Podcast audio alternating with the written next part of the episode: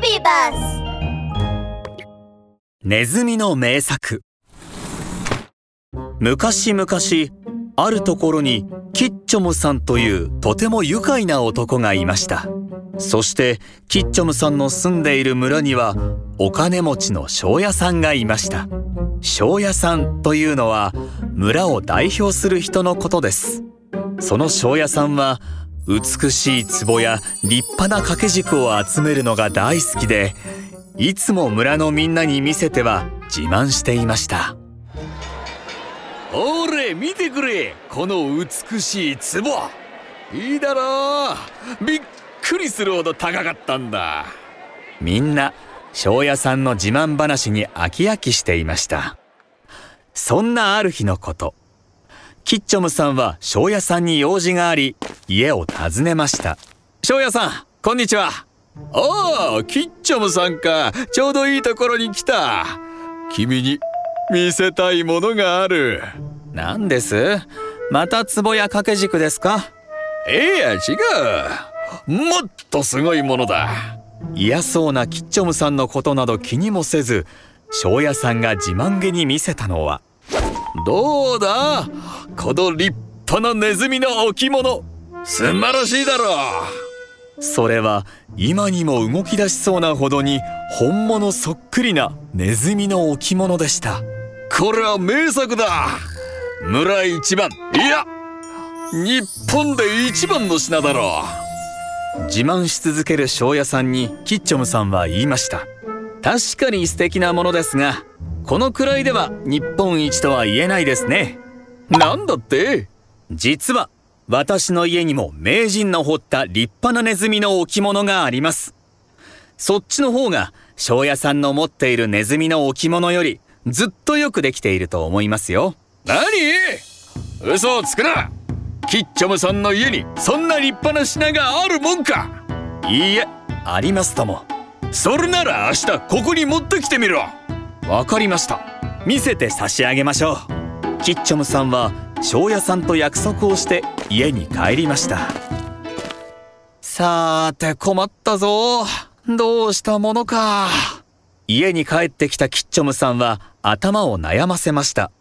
なぜかというと名人の彫った立派なネズミの置物など持っていなかったからです。うーん。ああそうだ。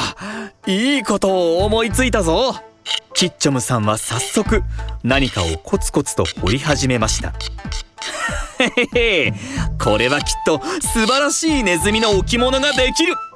自信満々なキッチョムさん夜通しかかってネズミの置物を作り上げました。やったー！完成したそうしてキッチョムさんはそれを持って庄屋さんの家に向かいました。おはようございます。庄屋さん。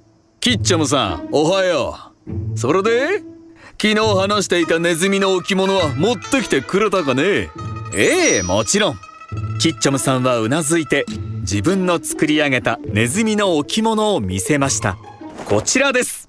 それはネズミにはちっとも似ていないとてもへんてこな置物でした。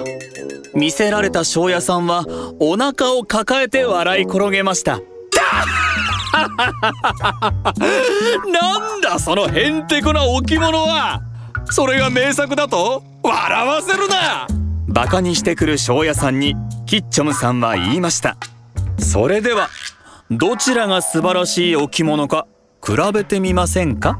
比べるまでもないだろう。いえせっかくですからそこにいる猫にどちらが本物のネズミに近いか見分けてもらいましょうああいいとも。